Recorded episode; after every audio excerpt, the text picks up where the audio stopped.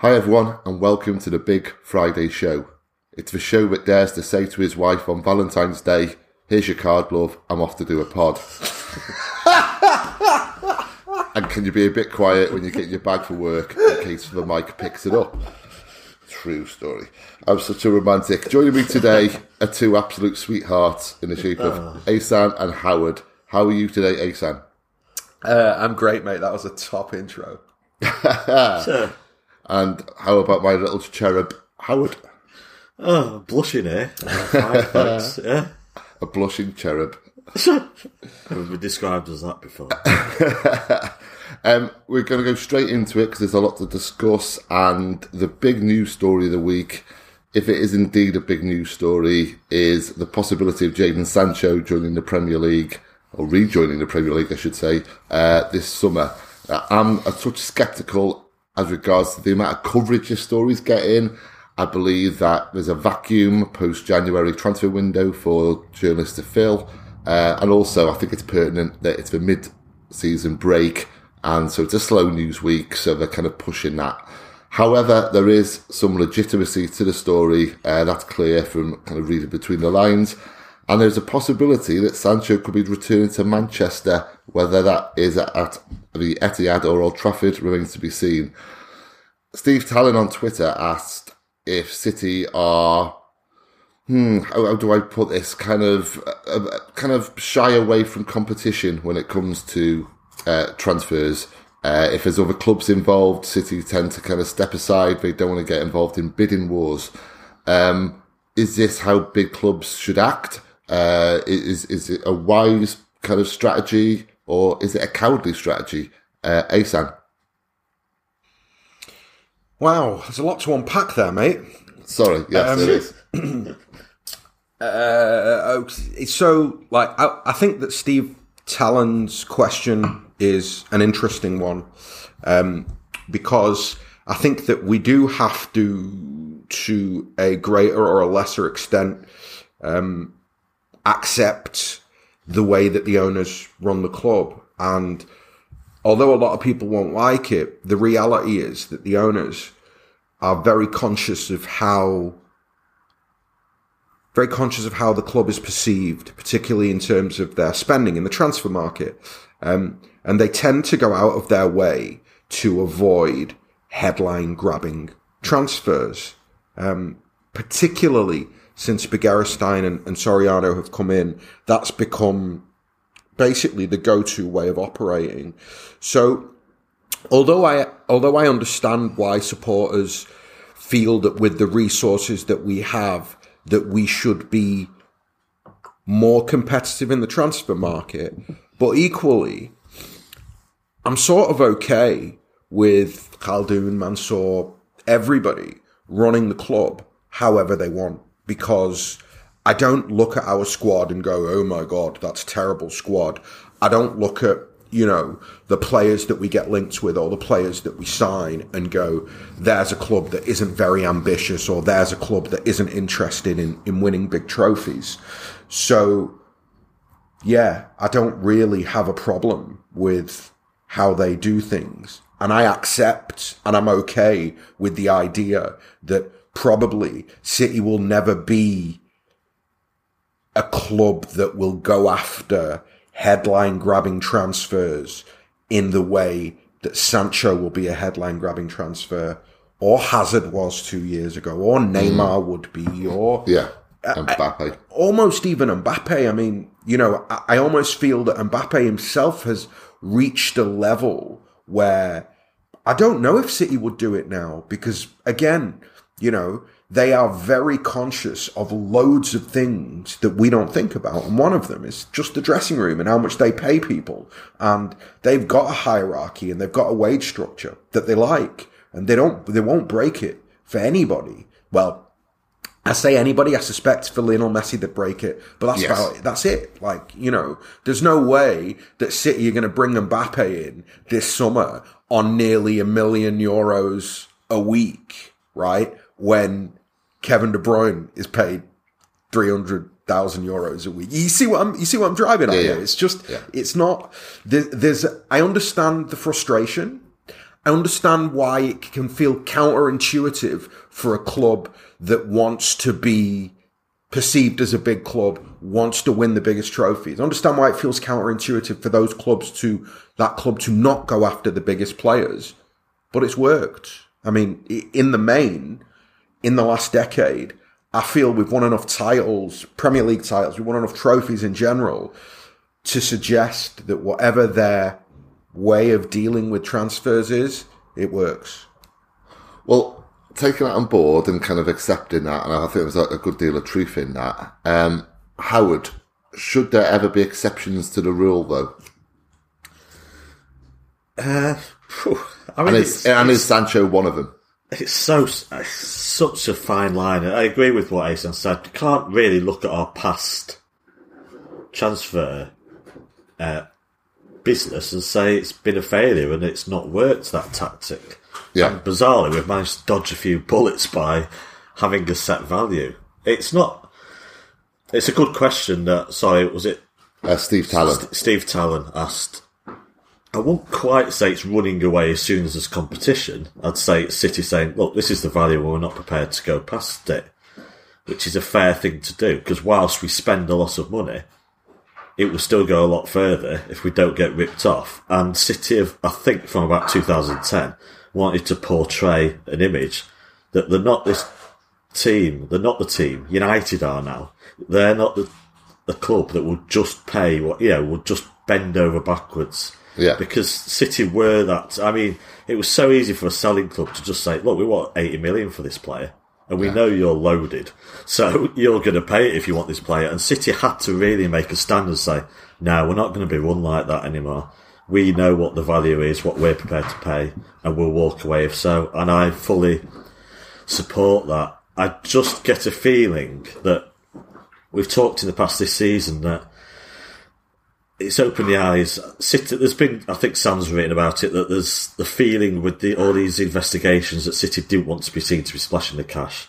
City have bought one big player a season. Cancelo came in, but it was a partial swap uh, for Danilo. There is money in the there's, there's credit there. There's money in the bank now, and I think the the way the league's gone this season, the club, I think it's been an eye opener that City have to go hard this summer, and I think most fans agree that. Hmm. I think for the right players, they do. They have to slightly change Adjust, that yeah. attitude. I think because they we need if they decide whoever is the replacement for Aguero, they should be very you know single minded and ruthless in getting that player because it's for the good of the club. But I can't say that it's been a problem for me in the past. As for should they break it? Yes, for the very, as Asan said, for very few select players that they know Yeah. will take this club onto the next level or will be perfect for the club.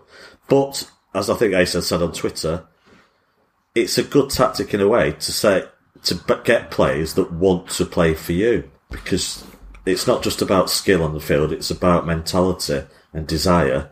And you know you're getting players that really want to play for the club, and that means a lot when it comes to you know just uh, the harmony and the atmosphere around the camp. So. I think I think that, that I think there will be set players, and my feeling is I'm not convinced Sancho yet is the real deal. Though he couldn't have done any better. I would be very happy to get him in. And but where do you draw the line? If there's a bidding war, I can't really answer the question of where we'll we will get money in for Sane. Let's say I would I would be quite ruthless if Sancho was prepared to come to us. Yeah. Okay. Explain what you're going to say. um, I was just going to say I, I don't think it's an exact science. I think the Leroy Sane That's it. yeah. uh, situation shows that you you can sign a player with the right mentality who really wants to come to you, and two years later or eighteen months later, he's like, I don't want to be here anymore. That's life. But I think that what by having a um, by having a real strong, almost personality test, yeah, when you're approaching players, and by making calls based on maybe characteristics that are not to do with how the player performs on the football pitch, I think in the long term, you end up with more stability at a football club. I think that our success in the last decade is built on stability. It's built on the stability of the spine of players that we bought 10, 11 years ago. And that stability came from having a collection of players who were not rock stars, who were not, you know, for want of a better word, guys who had individual ambitions to individually go and play for Real Madrid and individually win the Ballon d'Or and all that sort of stuff, yeah, weren't those sorts of guys. They were guys who had a collective mentality, who wanted to win trophies as part of a team. Um, and I think that having that line is not a bad thing because I think if you don't have that line, then, you know, you don't have, I, I don't think that, I'm just trying to think. Like, I don't want to hang another player out to dry, but there's a lot of forwards we could have signed when we signed Sergio Aguero, who were maybe even more high profile than Kun at the time, but who were never going to stick around for a decade. Um, Van Persie. And uh, exactly. And I think that the same can apply across all the different positions on the pitch. Maybe we haven't gone for the rock stars, but it's worked out all right. It's like I put on Twitter the other day. Like we, the, the, the reactions to us not signing or potentially not signing Sancho remind me a lot of us not signing Pogba and people saying, we need a Toure replacement. We're going to live to regret this. It, you know, really, I remember people going, history's not going to be kind to Begiristain over this. This was really stupid. How can they let United steal a march on us? We can afford the player, blah, blah, blah. That worked out all right. We signed Gundo for 15, 20 million. And I'm sorry, but even with nearly 18 months on the, uh, on the sideline through injuries, I think that we got way better player and way better value for money. So I just feel that there's enough credit in the bank at the club for me, for the moment, for me to be okay. Even if, because, you know, the one thing that nobody's asked me, I don't think this week is, what do you think about Sancho? What would you do? And honestly, I'd do it. Like, I, I, I think that regardless of Leroy Sane, Jadon Sancho's English and he's 20, 21 years old. He's clearly a generational talent. I think you've got to swallow your pride, pay the dough and bring him back to City because the alternative is he goes to a rival, a rival gets strengthened for a decade, and every time he scores, and every time mm. he plays well against City, the narrative will be about how City let a player go so cheap who's turned out to be a generational talent. Now, I understand, I know what the club's thinking is certainly at the moment, the club are very clearly putting it out there that they're just not comfortable in going back and paying 10 times what they sold a player for 18 months, two years later.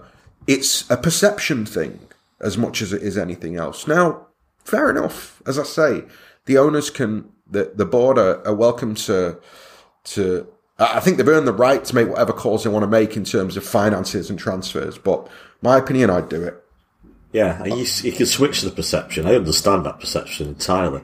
But you switch the perception by saying, well, we sell Sane, we get him in.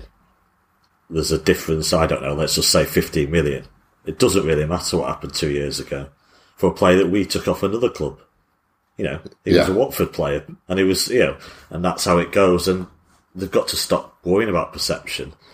If Jadon Sancho is the best option for City to take them forward, then they need to forget about what, you know, a journalist thinks or a fan account thinks or anything like that. I it's, don't it, think it is difficult bringing back. I do find the whole thing of him coming back this summer a very strange story. To be honest, it's got the United link's got Neil Ashton all over it, and I just wonder why he would want to. But some players will do make moves like this, so it's it's a very strange story. I'm not fully convinced that he is going to leave in the summer. Uh, but it seems to be gathering traction all the time. I think both him and Dortmund would like uh, a record breaking transfer this summer. Um, my understanding from all of the journalists that I've spoken to is nobody's even prepared to put their hand up and say who's talking, which suggests to me that this is very much agent driven because yeah, yeah. always yeah.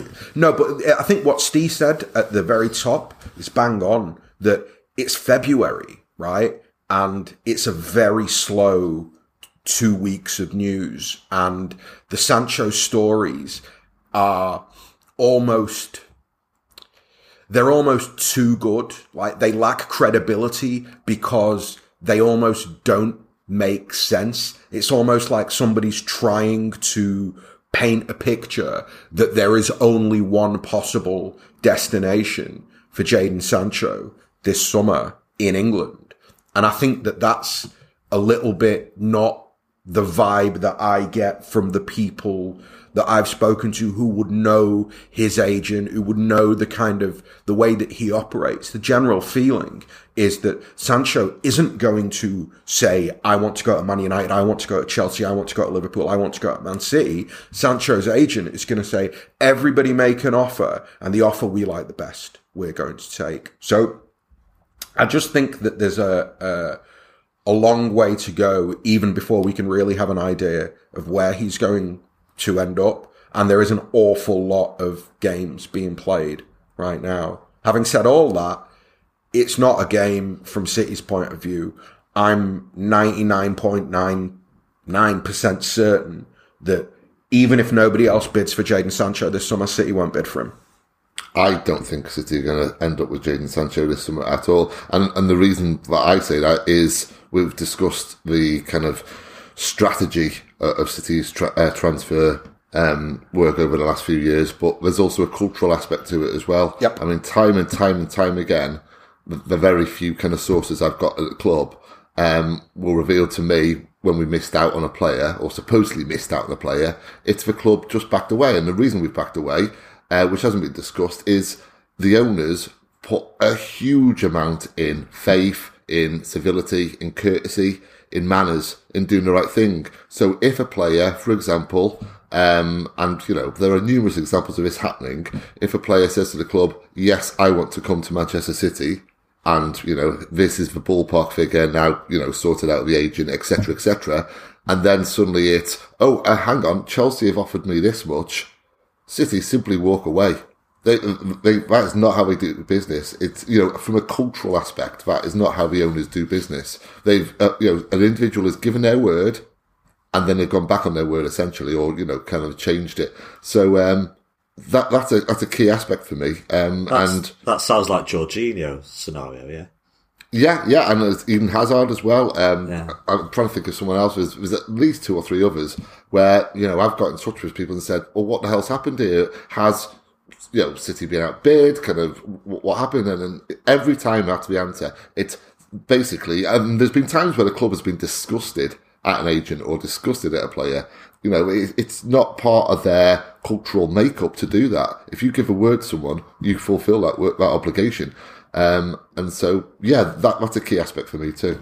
And, and for that reason, I can't see Jadon Sancho coming to City because there is so much interest, also reportedly from the clubs. One of which is Man United, who will, you know, just chuck money at, at the wall and hope that it sticks. Um, and so, if that's the case, let's say that Sancho says, "Yeah, I'm, I am quite interested in coming back to City," uh, and suddenly United offer so much, then, and and you know, if if a player's head is turned at that, it's not going to happen. I think the only. So I'm going to ask you both a question. Um, do you think that that's a bit naive and idealistic in its? Um, Almost certainly, but it's it's entrenched in a cultural kind of uh, you know that's how we do things. So that's how we do their business right across the board. Also, I hear anyway. That, that's you know not just in football, of course, because we have many other interests, and that's how we do business. So. I mean, who are we to say? I mean, you look at kind of other other cultures around the world as well who have similar kind of ideals. Is it idealistic, or is it how it should be done? Really, Yeah, I've, I have vague memories that Hazard was, the, you know, I don't know, he might have gone to Chelsea anyway, but there was like six million pounds worth of agent fees. yeah, involved. yeah, yeah, yeah. You're thinking, well, where where do you draw the line? It's all highly subjective. You've got to have rules, I guess. You've got principles as well as rules, absolutely. Mm. Yeah. But if they paid that six million, they might have got Hazard, and obviously he'd have been worth way, way more if he'd left down the line, or just worth more to the team anyway. But what if it's ten million? What if it's fifteen million? At some point, you've got to draw the line.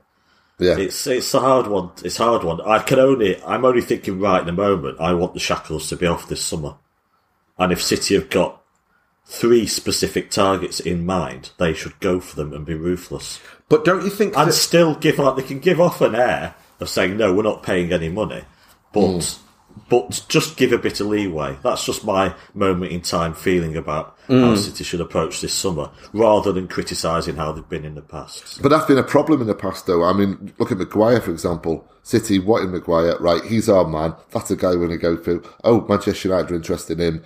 Um, Leicester aren't budging on the price. We back away. Oh, where's Plan B? There is no Plan B. So, Yeah. although I agree with you, Howard, completely, I, I want us to kind of identify, and we will, of course, identify three, four targets this summer and just go all out for them.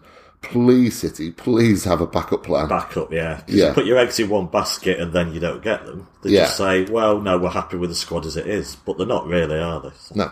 I don't think that those signings were um, structural as as Guardiola or as coach coaching staff would stay and say, and that's why we ended up walking away. I think that this summer is slightly different in that my understanding is that Guardiola wants what he considers to be two or three structural players. So what that means is that whoever they identify they'll get they'll land a play or maybe I should rephrase that whatever positions they identify they're going to bring in a player in those positions who's ready to go yeah so it's going to be a player who Guardiola goes I want him because I'm going to play him um, so again I don't think that you can I think that actually the best example for what may happen this summer is Guardiola's first two summers where he was building the team as opposed to what went on in the subsequent two summers where it's basically been one in,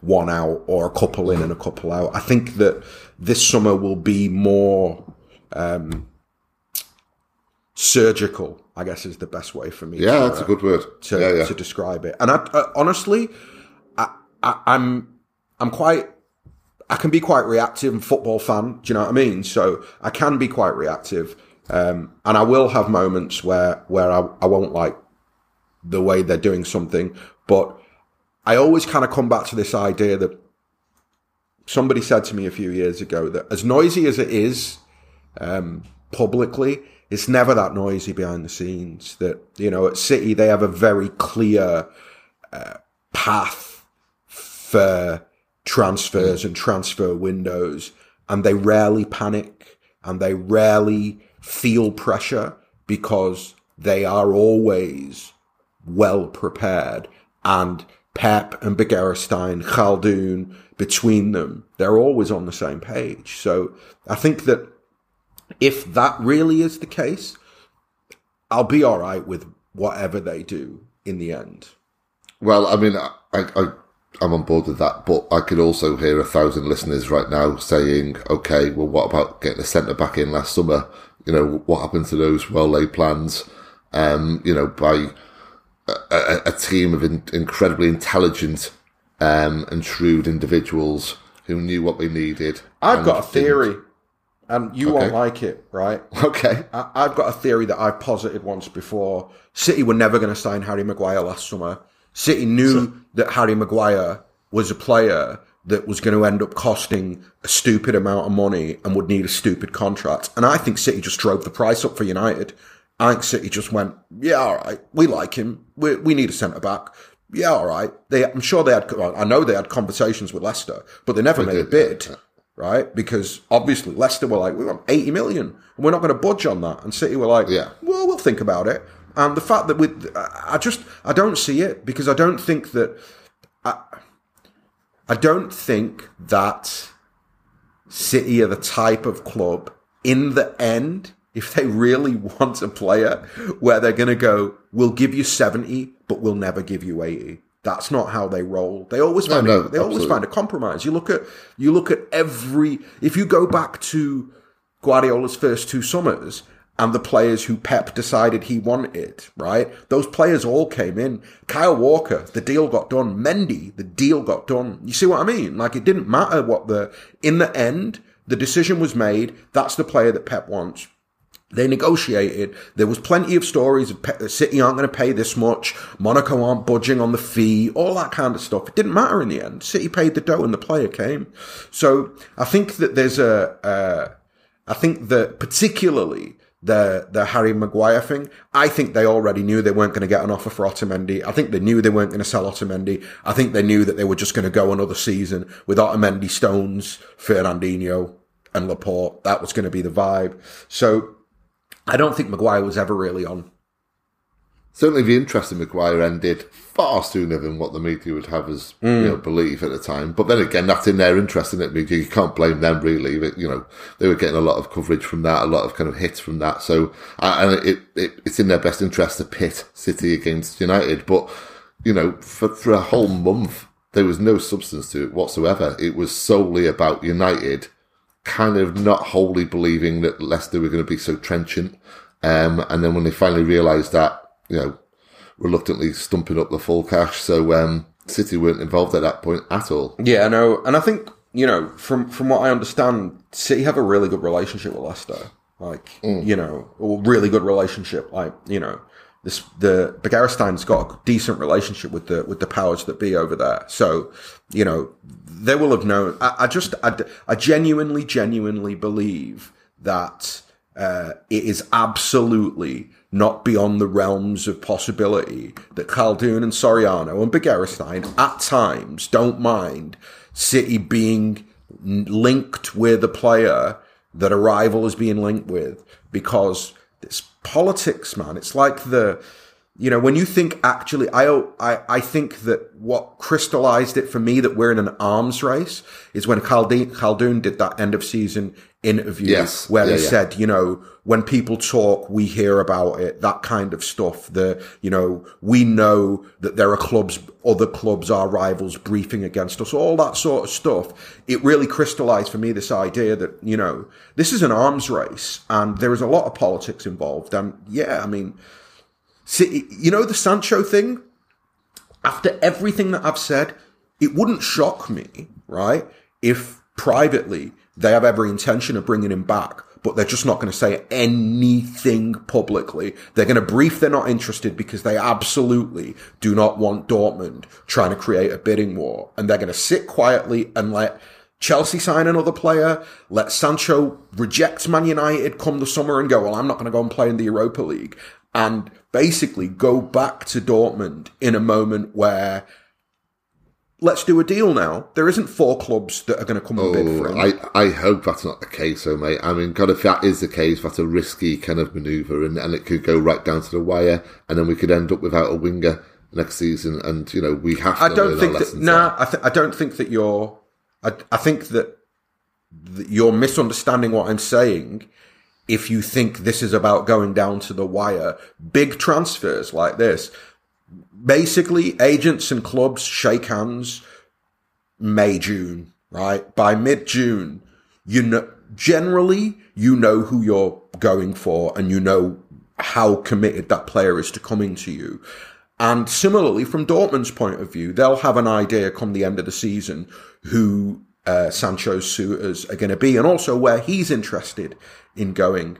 Um, and this is what I mean. There's just in February, there's a lot of noise, there's a lot of speculation, there's a lot of back and forth. Um, and things can change. And things probably will change between now and April, May, June, both from an incoming point of view for City and also from an outgoing point of view. Hell, for all we know, Leroy Sané might get fit, win the European Cup with City, and then decide that he loves Guardiola and he wants to sign a new deal, and then we don't need a winger. So there's just Yeah. there's there's a, there's a there's a lot of it's still pretty fluid, and everybody feels like we're desperate for a winger because they feel like Leroy's gone, but he's not gone. He's just injured. Yeah, he's, but he's going.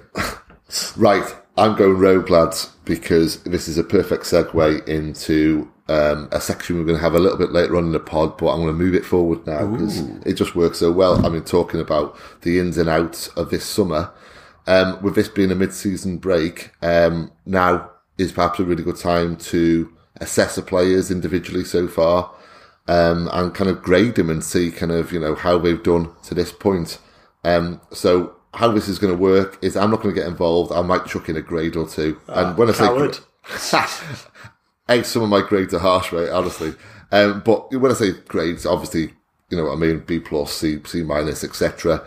Um, what's going to happen is I'm going to name a player. You're each going to give a sentence each and followed by a grade. Um, and then we'll kind of go through the squad. Um, there's a couple of omissions, you know, Bravo, for example, or, and even Foden, unfortunately, because just game time. And, um, so we're going to start with Ederson. I'm going to start with Asan. What am I doing here? Do I need to give him a grade out of 10? Uh, no, like a, a B plus or a C minus. Um, Oh, as a signing? just- uh, no, no, just uh, concentrating on this season. Yeah. uh, and, and just a sentence on how, how he's done this season, particularly maybe in B, com- you know B, comparison B, to previous. B, B, B, B. Ederson gets a B. Um, My, mine's B too. I, yeah. I think there's been uh, the the in front of him. There's been a bit of instability, and I think that that's led to a little bit of instability in his game, or maybe his decision making has always been a bit rash. But either way, he gets a B for this season. Okay, Howard. Yep, B for me. Uh, Oh, couple of rash coming out of goals. We don't really get to judge what he's not proven himself yet in a way as a brilliant shot stopper. Yeah, But a lot of that's because he's not, you know, certainly previous seasons anyways, not had a lot of shots to stop. Uh, but it's not been a perfect season for him. But as Asan said, it's not just about the keeper; it's about what's in front of you. has um has his distribution dipped? Do you think? Is it less effective than it used to be? Have, has other teams maybe Less kind runners. of- yeah, I think it's less runners. I think that in general, uh, our capacity to turn teams round really fast, um, the way we did two seasons ago, it's not quite been there this season. Um, I think there's a lot of reasons for that, but that will be my vibe on that one. Okay, uh, Kyle Walker. Um, we'll start each time with Asan if that's okay. Howard, uh, Asan. I'm going to give Walker a D. What? Yes. He's been arguably our well, certainly our second best defender this season. What is that saying? How, what, how is that even a compliment right now? Um, yeah, no. Carl Okay. Walker, Carl Walker gets a D from me. I'm going to give all of the defenders a D. Um, to be perfectly Fernandinho. frank, no. Fernand's going to get an A plus, but for different reasons. Um, Yeah, okay. But no. So why am I giving Walker a D? Okay, so for me, Walker's regressed. For me, Kyle it has been this season the definition of hot and cold. And hot and cold in a similar fashion to the way the entire defense has been. My issue with that is Kyle Walker, approaching 30, if he's not already 30, as experienced as he is, should be the consistent stability in an unstable back four. The whole point in having experienced lads like that is, you know, when everything's going a bit blare, this guy goes, well, relax guys, I'm experienced and I know what I'm doing. Uh, and his lack of composure at times this season has made me want to throw things. So that's my Kyle Walker. Good answer. But, um, Howard. Yeah, that's that's bollocks. don't know how I don't know how you were graded at school, but D is if you could just about write your name and then just do joke answers to all the questions. Uh, no, he has been hot and cold. The, the, the defence has not been perfect, but it's a B from me because he's still been. So he's not been perfect. I agree, uh, but you know that still leaves a B plus, an A minus, and an A. So he's only on the fourth level anyway with a B.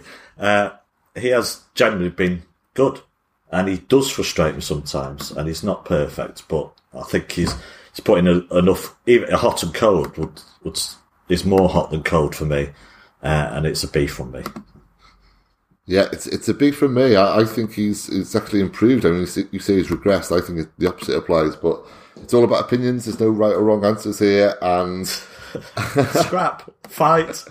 yeah, well, I mean, I get a bit contentious further down the line. I have to say as we go into the squad. But uh, Cancelo, Asan. Wow, it's hard because I don't think that he's played enough to really give him a grade. I don't think he's been inter- He was borderline. Yeah, to be fair. So, To- so for me, I'll give him a B. okay. I preferred him to Walker when he's played every time. So, if anybody's uh, wondering why Kyle gets a D and uh, Cancelo gets a B, that's why. Because I think that for all of Walker's defensive qualities, um, he makes too many individual mistakes and he doesn't offer enough in the final third. Whereas Cancelo, quite the opposite for me, offers tons in the final third and probably makes, I don't want to say less mistakes than Walker, but not more mistakes than Walker for sure. Okay, Howard. Uh, C, but for the same reason as Asan, really, that he's done all right, but he's not played enough. So it's a C, but it's not really his fault. You know, Yeah, he, he hasn't. Had, he couldn't have got an A, so he hadn't played enough to get an A or, or B. So I'll I'll just give him a C for occasional play. I'll go for a B because I've seen some bright moments, more so going forward than backwards. But you've got to obviously include the fact that he's acclimatised into a new to a new league. So I think he, in that regard, he's done quite well. Um, Otamendi, Asan. Get your D out, Asan. Yeah, I'm gonna give uh I'm gonna give Otamendi an F because he's been at the Wow. scene. He's been at the scene of every crime this season. Yeah, Performance wise, Right, like just he's been at the scene of every single crime, and you can't be at the scene of every single crime without getting an F. fair enough. I mean, for me personally, I would say an F is Jesse Lingard territory. But uh, Yo, if we listen, we're not a Europa League side trying to compete to get into Yeah. fourth lad. Do you know what I mean? We've Fair got point. the most, arguably one of the most expensive and talented squads in the history of football. Like, we have very, very, very high standards. We are 20 something points off the top of the Premier League. And if you want to go game by game and look at where those points were dropped, I defy you to show me that Otamendi isn't at 80% of the scene of those goals. yeah, yeah, fair. That's fair. Well, I'm hardly going to disagree. It's he's been a disaster, frankly, this season, or in the main. Um, Howard. Yeah, well, it's, it's how do you grade someone who plays quite well for 88 minutes and then literally falls on his arse and lets the opposition score? It's a 90 minute So- game. Yeah, I'm not going to argue against everything Asan said is fine, but I my grading's a bit more generous, so it's a C minus from me. Okay, I'm going to go for a D minus. Um, yeah, he's he's been poor, hasn't he? He's been kind of he hasn't instilled a lot of faith. Let's put it that way. Uh, Fernandinho, A A plus. A plus. Okay, why so? Oh, just, I mean, you know, different position, 34 years old, been our most consistent player, maybe Yeah. even, if not um, certainly our most consistent defender, model professional, just everything about him. Do you know what I mean? It's just A plus, exemplary. Not been enough Fernandinho's, not enough Fernandinho mentalities in the squad this season. Yeah, you just wish that you could just kind of steal time and just keep him like this forever. But uh, Howard, See, it's difficult. If I'm just saying a player, how's he played, it is a B plus for me. yeah, But that doesn't take into the fact that it's a 34 year old midfielder asked to play in defence, Yeah. which is unfair. But he's not been amazing in defence at all. He's done a job, and he's Fernandinho, and he's been, yeah, he's held that defence together at times, but he's been far from perfect. So I'm just being clinical on the job he's done as a footballer. As Fair a enough, plus, yeah. which is unfair because he shouldn't be in that position. so, uh, so everything Asan said was essentially correct, but it's a B plus if I'm just going on performances. He's Well, just being contrary. Howard's just being No, contrary. not at all. You, can't, you cannot say that he's been putting in perfect defensive performances. Are you week. kidding? But, but I wouldn't expect. No, of course not. Everyone on Twitter will agree with me. but you can't Oh my goodness. Okay. everyone on est Twitter will agree Fine. with me. But you can't expect. if that's you the can't barometer for being to. right, I'm done with the world. Everyone on Twitter will agree with me. Therefore, you're wrong. Jesus. oh, oh, that's Let's the best thing you've Let's ever said, Twitter Howard. poll. The best No, thing you've ever said. oh, right. Let, let's move on. Mine, by the way, is a, a minus. I kind of fall between the, the two stools. Um, John Stones, Asan. I don't think you can grade him on this season. I don't think he's played enough. Okay, okay, fair enough. Howard. I'm going to be contrary here. No, no, I agree with I agree with Asan completely. I mean, it's a it's a D if you're going to, but I would say D's generous, frankly. But Yeah, yeah, I, I don't want to could fail him. Like I've, I've, I've already failed Otamendi, and everybody's got real upset. And I, it, the only alternative is to give Stones an F as well. Well, if that's the case, then if it's kind of Stones can't really be graded fairly, I'm guessing the same applies for Mendy, or would you both like to have a go? No, I'm gonna. I, no, I think you know, Mendy's been all right. You know, Mendy's getting. Mendy's a um, a work in progress. Three years later, he's still he's still a work in progress. But he is a. It, the, the, there is some small amounts of progress. So um, I'm going to give Mendy a C. I'm going to give him a solid C. Uh, you that's, know. that's a fair fair shout. Yeah, uh, Howard. Uh, yeah, exactly what. I'm scared of going against Asan now. so You're just going to agree with everything. everything Right. he says is I spot see. on. Well, Uh, I, I'm yeah, also no, I think say- he's done okay. But again, number of appearances can't really go above. You know, he, he's not there yet. We still, again, he's picked up an injury. He needs to to get a higher grade. He needs to stay fit the rest of the season and keep progressing. So Yeah. it's very hard to say. So down the middle of the road. Don't, do you know how many appearances he's had this season? I don't offhand know. I think he's had a fair few. I would guess it would be about- it's about fif- 10, isn't it? 15 10 to or so. yeah. But yeah, I think C's fair, yeah. Okay, uh, Zinchenko, uh, Asan. I don't think he's played enough either. Hmm. Not for me. I, I'd struggle to I'd struggle to give him a grade, to be honest. Well, before prior to the injury, though, um, I thought he he was really regressing. I thought he was poor. I I would go C plus personally. Okay. I would. Uh, a C again because again, not played enough. Started well, I think, as you said, a couple of shaky performances. So it's a real middle of the road, hard to really define. So I'll just go with a C. Okay, uh, we're getting into the midfield now with Rodri. Asan. Ooh, Tricky one, isn't it? I struggled with this. Yeah. controversial. Um, yeah, Rodri is B minus stroke C plus. Ooh, Um, okay. and I'll explain why. Because I don't think that. so he's got very different characteristics to Fernandinho. So I think it was a it was always going to be impossible for him to just drop in and do exactly what Fernandinho did. And there's no question that him adapting to the team with Laporte being injured led to a lot of instability, particularly in October and November, maybe even in December.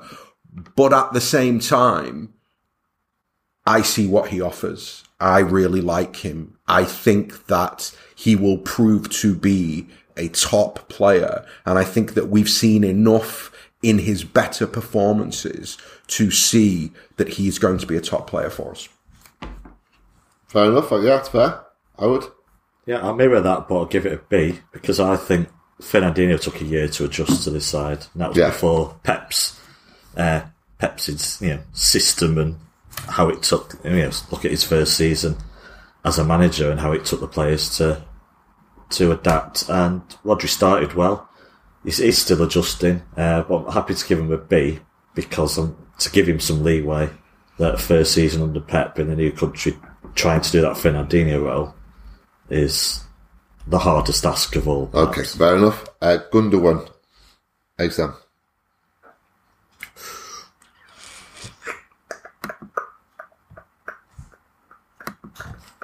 Um, I'm going to give him a B.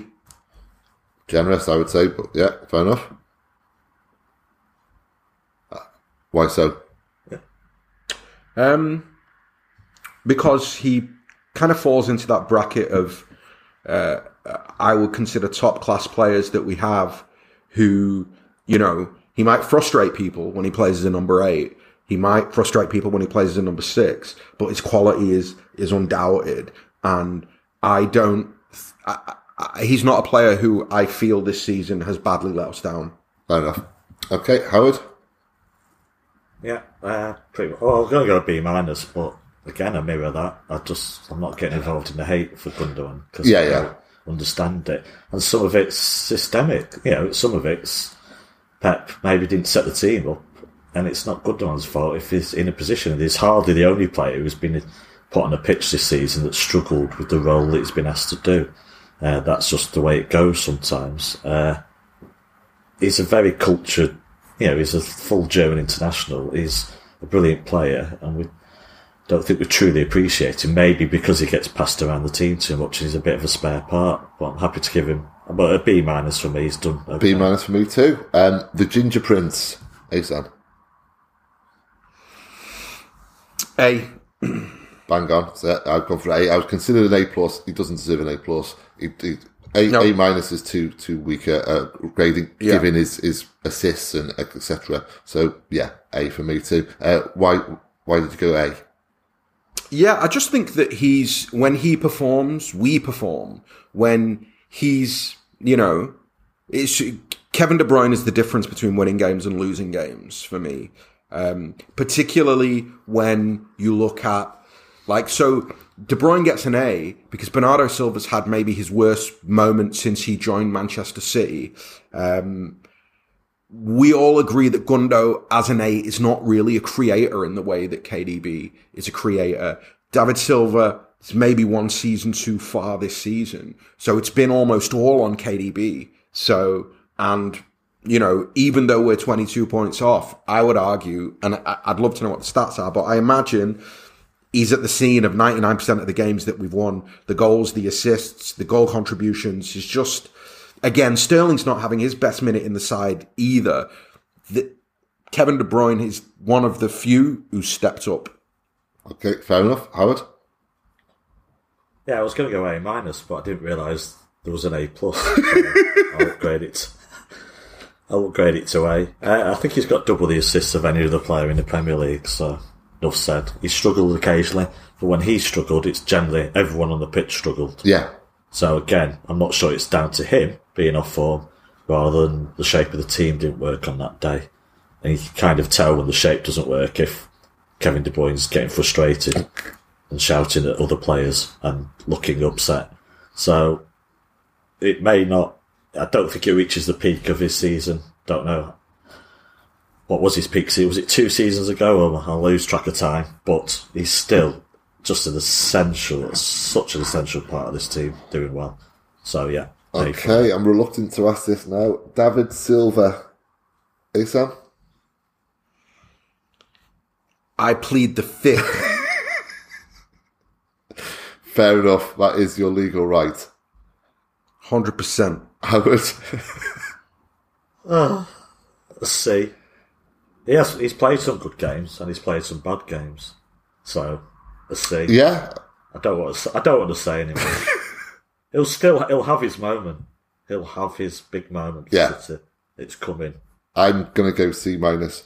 Uh, no, I'm not really. I'm going to C. I was just speaking. Um, Bernardo Silva, who actually I am going C minus, and that breaks my heart because I adore the lad. So C minus, I'm going for Bernardo Silva. Asan? Um, yeah, I mean, I, I'd pull. Yeah, C minus is probably fair by his very high Yeah. standards. Although I have to say that when a guy scores a goal like he scored against the Rags, hmm. I just I feel I, I don't know. Like I think I might have to give him a C plus. Just because I feel that if you score against the Rags, opening goal, big goal, I just just means a lot to me, and so it's hard to then. Do you know what I mean? yeah, You- you, see what I'm driving Oh, at? yeah, It's like absolutely. Benjani will always be a Man City legend for, me, for, that, for that for that for that goal and that celebration at, at Old Trafford. So it's cool. And Vinny Kompany's testimonial on the way he celebrated his goal there as well. Howard, Bernardo. Uh, yeah. Well, B minus for me. So it's not been that bad. But of course, we're judging against the stellar performances of last Yeah. season. Okay. So it's been moved about. We want to see him in the centre a bit. The tweet thing obviously threw him off. I Yeah. think. So uh, I'll, I'll just go around the B minus section. Okay, we're moving into attack now, and Raheem Sterling, Asan. Raz is getting a D. What? Raz getting a What? D. How could you do that? He's, Raz getting a D. You know why he's getting a D? Because he set the standard. Yeah, but he's, he's also he he set set, the the standard. standard. this season as well as last season. So you can't give him a D for this season. I'm giving him a D for the season.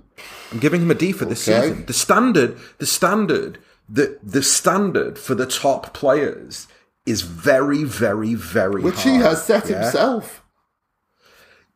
he's not uh, for me he's not lived up to it this season for me his the the performances in the last two months pushing three have bordered on unacceptable i think that he he gets to play every game because of everything else that he does on the pitch because you, sam lee did a great piece on why even when he's really poor there's nobody that can do what Raz can do, so he stays on the pitch. But at the same time, Sterling is my guy, right? And four years ago, when everybody was saying like, you know, he's he's like Theo Walcott Mark II and stuff like that, I was going, no, he's going to be a world class footballer, and he's proven to be that. So the standards are that high, and when the standards are that high, and you go eight weeks, maybe longer, with a serious dip in form, you're getting a D for that. Do you think uh, the Joe Gomez incident has, has something to do with it in a similar way to the tweet with Bernardo Silva? Because it, it, you know, it can't be entirely coincidental that his form fell off a cliff shortly after that incident. I just, I, I don't think that Raz. Uh, I think that Sterling is was is at his best when he's in control of the narrative, and when he's not in control of the narrative, I think that the media can affect him negatively. Um, and I think that the Joe Gomez incident kind of, you know, cracked the window open just a touch for the media to. I've begun to see certain types of stories about Sterling reappearing um, post the Joe Gomez thing. So I don't know if it for sure affects him or doesn't affect him, but I imagine it has some effect. Okay, Howard, what's your uh, grading of Raheem? It's not a D. obvi- How can you score 20 goals in a season and get a D? Or in two thirds of a season? Well, it's very hard because you've got, obviously, it's split into it is, halves. It is. So, uh, it's tough. It's like, well, if I sit down and, in an exam and get the first 20 questions right, then get the next 10 completely wrong, I'll probably get somewhere around a C. And it has to be a C Oh, you're both Me, being harsh.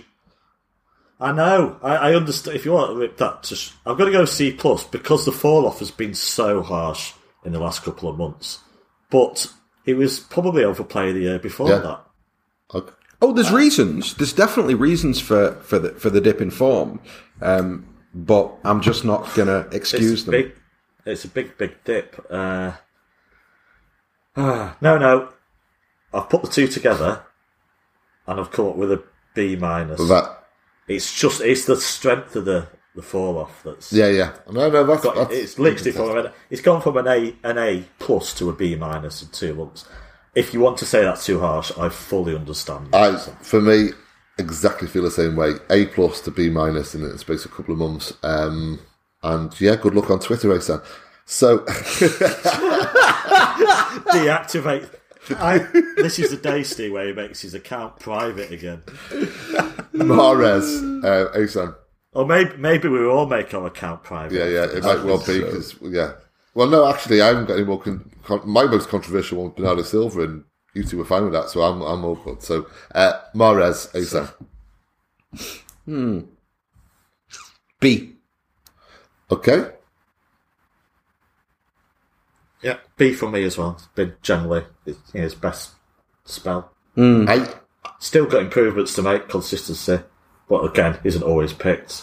Uh, but it's been pretty good a lot of the time. Scores heavy goals sometimes. he still does things that annoys me, um, Yeah. and he has not been, you know, uh, magnificent consistently. But I'm going to give him a, an A minus because of where he's come from, and to overcome that, and to you know, when, when you think that last season, you know, he was getting booed off the pitch, and he was considered to be a, an ill fit within uh, the structure of Pep Guardiola's side.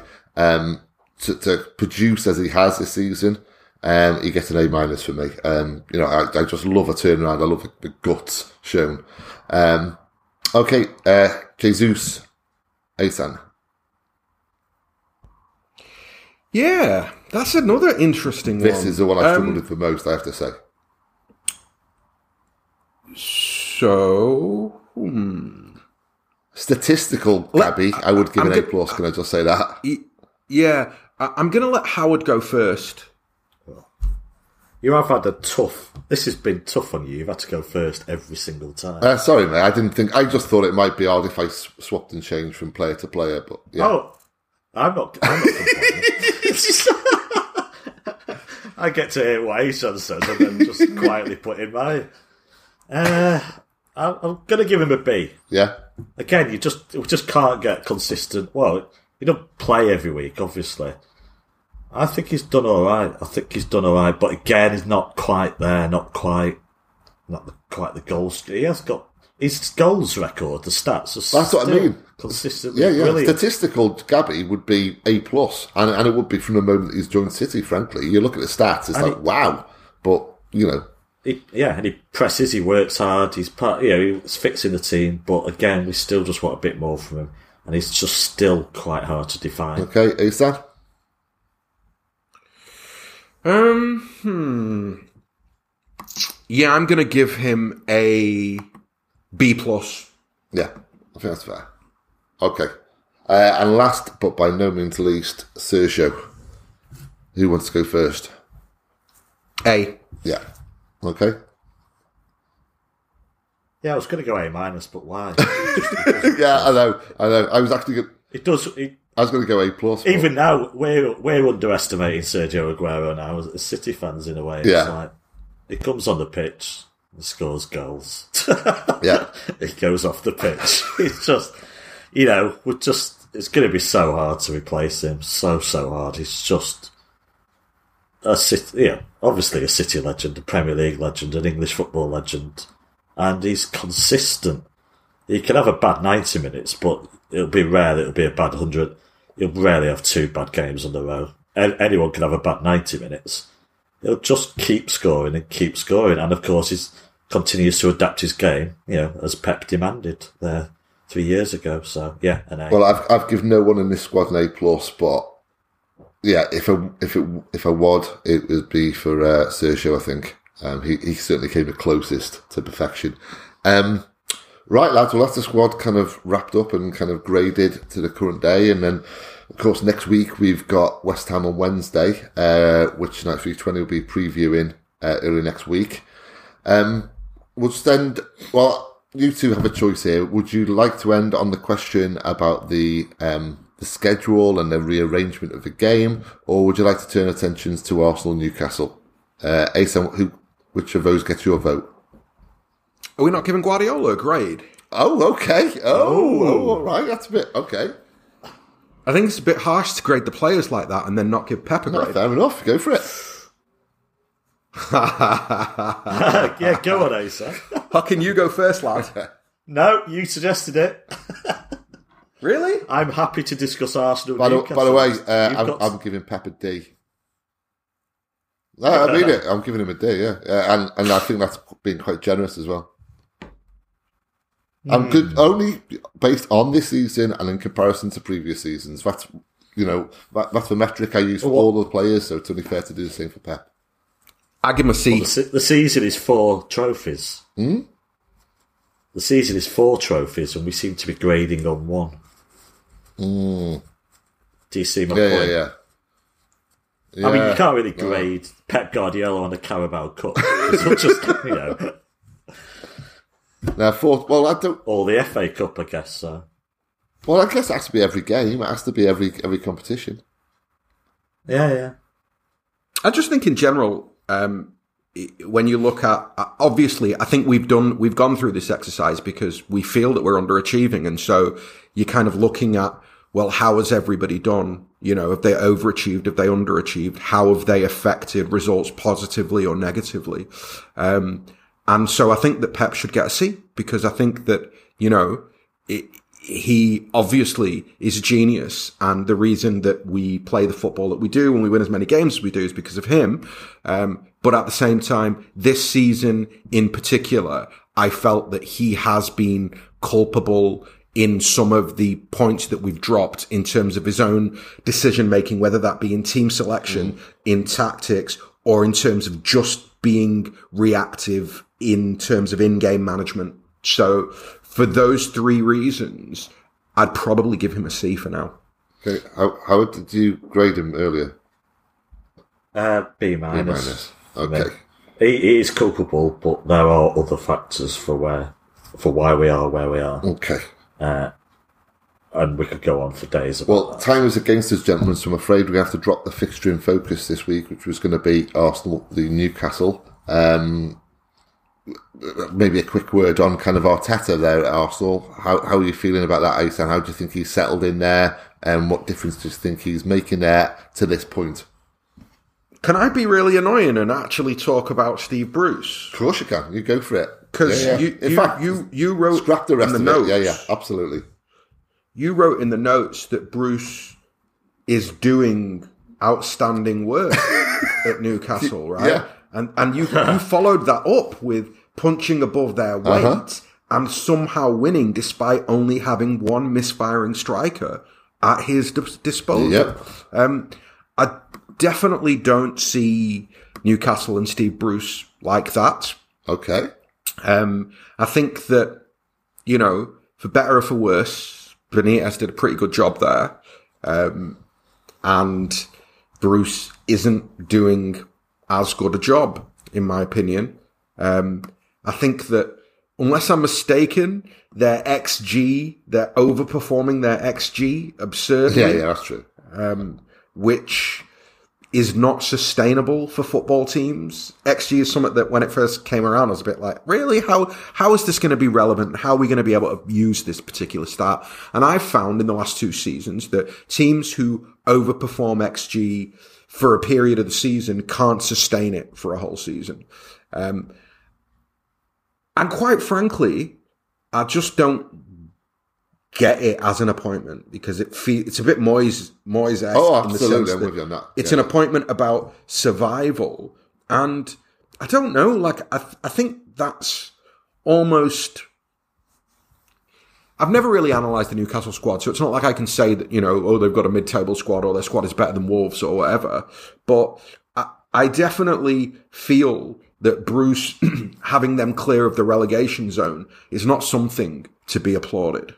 Right, okay. Well, I will kind of, you know, save you a bit of time and, and you know, spoiler alert, the squad is absolutely rubbish. It's garbage. Mm. It's, it's utter garbage. You go through that squad and you pick out kind of two, maybe three players who other Premier League sides would be, you know, coveting. Um, you know, it, it's for dregs. So, Well, the two Longstaff brothers get, are getting loads of hype. Um, the lad, the, the the guy that they bought from the MLS, I really like him. I think he's a top player. Um, his name esca- Al, Al, Almiron, and, and yeah, he's got a great kind of um, work rate. Um, but you know, his assists, his goals. Was it one assist and one goal all season? Um, you know, so he's one of those players because he looks busy and he's a creative player. People put two Okay, but together. hold on. Okay, but but hold on. I remember at the start of the season, Bruce using him as a wing back, some madness like Yeah. that, um, and then not picking him for a minute as well. So. Uh, uh, also, Lascelles is uh, pretty Yes. highly rated. Yeah, yeah. or am I wrong? Definitely. Yeah. Okay. So I I do think that although you can argue that their squad is poor, if we're going to begin to have discussions about making comparisons with Norwich, Sheffield United, even Brighton, maybe Bournemouth as well. I think Newcastle maybe have got better players and a better squad, no? Well, Sheffield United is, you know, an outlier due to kind of Chris Wilder and, and you know, the system working um, as much as the players. Um, the rest of him is a fair shout, but if you're a manager and you're out of work and all of those clubs, you know, come to you, who would you take on? I mean, personally, I'll go to Newcastle because of the size of the club, but then you've got Mike Ashley and then you got that squad and, you know, the Norwich team, there's some good players in that team. Buendia, Pukki, you know, there's some really good players there. You look at the Bournemouth team, some really good players there. Aké, Newcastle are a drab, mediocre squad of players who basically other clubs didn't want, so Newcastle were able to get them on the cheap. Um, you go through it. I mean, their, their best midfield is Jonjo Shelvey, for God's sake. Their strike, they've got Joelinton, which, by, by the way, I, well, this is not on Bruce anyway, this is on Ashley in the club, but Joelinton has spent 40 plus million on him. He's He wasn't a front man as such in, in Bundesliga. He, he's played like out wide and he played with close support and, and what they do now is they just put him up front and, and he's completely isolated and expect him to get 20 goals a season. He's not a 20 goals a season man and everyone's kind of, you know, I've done it myself. I've called him a misfiring striker in the agenda. Completely unfair on the lad. He is not a target man, a 20 goal a season player. Never has been. Beyond him, okay. you got Andy Carroll, who was on the bench, mm. Dwight Gayle, Muto, who anytime I've seen him, I just can't even remember if he exists, frankly. Um, yeah, you go through that squad, it's not great. You go through the defenders, it's you know, it's just muchness of the same. Um, and for Steve Bruce to get them into 12, uh, they're unbeaten in four games now. Um, he's got defenders scoring for fun. I think he's doing a good job. I've mocked him, I have damned him. Um, you know, so tight down there though. Six points, yeah. six points That's separates true. him and 17th. So, yeah. you know, I, I just don't think that, uh, uh, I, I think that in five or six weeks time, we could be having a conversation about Newcastle being relegated. Yeah. And so I, I don't, I, I, guess that in a way that when I read the notes, the thing that the reason it jumped out at me is because I feel that Newcastle could still be relegated. And so I'm just like, I don't know if he's doing that good a job if I'm sat here feeling like they could still go down. Well, we've got minus 12. I think he's doing a really good job for the bang average manager that he is. no, I go along with that. I go, so, and the bang average squad, though. So he's a bang average manager, bang average squad, and he has got, I mean, he's got, we've got a minus 12 goal difference, and yet they're, they're somehow in mid table. Uh, yeah, lad, this is not sustainable. Like no, you should listen, I, I listen to the statistics. Completely right? accept it. Completely accept that. I'm just saying to this point, he deserves some rare praise. They've got the same amount of points as Arsenal. Can you give? I'll tell you what. I'll give Bruce some praise if you give me one minute on why Brendan Rodgers deserves a ridiculous amount of praise. Oh man! So give me one minute on Rodgers, no, no, and then I'll give you your Bruce. Oh, I, am a changed man. I've seen the light. I, I now really, oh, yeah. I, I, write about Leicester now for Forbes, don't I? And and so I have to write you know positively about Brendan Rodgers. It's I'm a I'm a convert, a complete convert. Brendan is a messiah and um, I think he's an extraordinarily gifted coach. And generally, you know, Howard is he mocking? No, me? no, the, the, the Messiah bit was a joke, obs. But no, I've, I've completely come around on Rodgers, and he's a changed man anyway. He's nowhere near as annoying as he was uh, than he was at Liverpool. Um, he's getting questions put to him now about Leicester, where you think, "Oh God, don't don't answer in in Rodgers mode," and he's not. He's actually not. He's become quite a acceptable figure, really. Um, and I've, I have always rated him as a coach, obviously. So, yeah, I'm a change man. He's I know, I'm not. Always rated, always rated him as a coach, but always loved him it's as a coach. 2020, mate. It's, it's a new world. oh, excellent. Nice. Hey, Arteta, I'm sure he'll do fine there. That's about all I'm going to say. Yeah. Arteta's taken on quite an impossible job, I think. Yeah. So. Yeah and I don't. Whatever happens, I don't think it will ruin his reputation. So I think he'll get more fine. leeway. That, sorry, Howard. I think he'll get more leeway than Solskjaer has, and I think he'll end up yeah. doing better than Solskjaer has. And I think that in general, as a coach, I don't know if he's Pep. I don't know if he's world class, but I think that he is a. I imagine from everything that everybody's said and the way that his Arsenal career has started, the players respect him, and he's good enough to be a Premier League coach. I, yeah, and I've seen for some of the the football scene, I can see what he's trying to do. Totally, he hasn't got the players to do it. The problem he's got, he's got. As always with Arsenal, they're quite top heavy. The the talent lies at the top of the pitch, and I think a few of them are quite unsettled. Like Aubameyang, well, is getting on a bit as well. Uh, won't want to stay there if when they're not in the Champions League next year. so he's going to have a big, big, big summer ahead of him, and I'm not sure what budget he'll get to to change things around. So it's the Arsenal fans are going to have to be very patient. Mm. But I think they will if they see signs that he's, he's trying to do the right thing and he's got a bit of nous about him. I think it's a fair shout. I think his work with Pepe is going to be uh, key as well. Um, we all know how much influence uh, Arteta had on, on Sane and, and, Sterling and how much he improved them both. Um, because Pepe is a hugely important figure for Arsenal. I mean, Aubameyang has scored 48% of Arsenal's league goals this season and um, they're so reliant on him. Um, and Pepe is is potentially a really really good signing for them. You know, someone who could really kind of give him a good deal up front. So um, I think if he improves Pepe, then that in itself will improve Arsenal. Um, but you're right. I, I think this summer is where it comes down to. I think if he gets the signings that he wants to bring in, and if he goes into next season happy with his squad, um, I think Arteta is going to be just fine now at Emirates. Right, time to wrap it up, guys, and um, look forward to further pods uh, next week, particularly kind of previewing the West Ham game and reactions to that game. Um, in the meantime, happy Valentine's Day and love to you all. And thank you very much, Asan. Absolute pleasure. Um, are we are we really done though? Is there can I can I bring can I add something to the can. agenda? Of course you can. Um, just because I think it's an interesting uh, question, and I've seen it do the rounds on Twitter a lot this week. Um, Bernardo Silva made some comments about City giving up oh, yeah, yeah. too early yeah. on uh, on the the title race. Um, uh, do we feel like that? Are we agreed that the players gave up too soon, um, or do you think it's kind of one of those comments that players make? That it's that that he's not saying they definitely gave up. That maybe it's a rhetorical question of maybe we gave up too early. Did you get the sense, Steve, that they just gave up too quickly? I did. I, I, I have had that sense. Uh, I've been very forgiving about it because, uh, you know, I've said this a couple of times before uh, on the pod that, you know, I don't think it's possible to have that kind of intense motivation to achieve greatness over a three year period. I think we've seen a drop off in that, and I think that's perfectly understandable.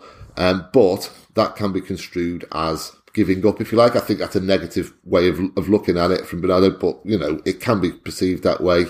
Um, so yeah, I, I do think we have been somewhat meeker than we have in the past this season in in terms of mentality. But I would say I think that's understandable. Howard. Yeah, uh, perfectly understandable. And he didn't tell me anything I didn't already know. Really, uh, I say give it up is probably not the, yeah. the yeah. right way to phrase it it's just it was how it was how pretty much any football team would react. If you're about 12 then 15 points behind. I don't know what point he's talking about but when you're 12 15 points behind a side that's dropped points in one game that season that is what will happen. Just after two league wins to try and get the intensity to knowing that if you win every game that season it will almost certainly not matter in the slightest. It is pretty much impossible to maintain the intensity you did in the previous two seasons.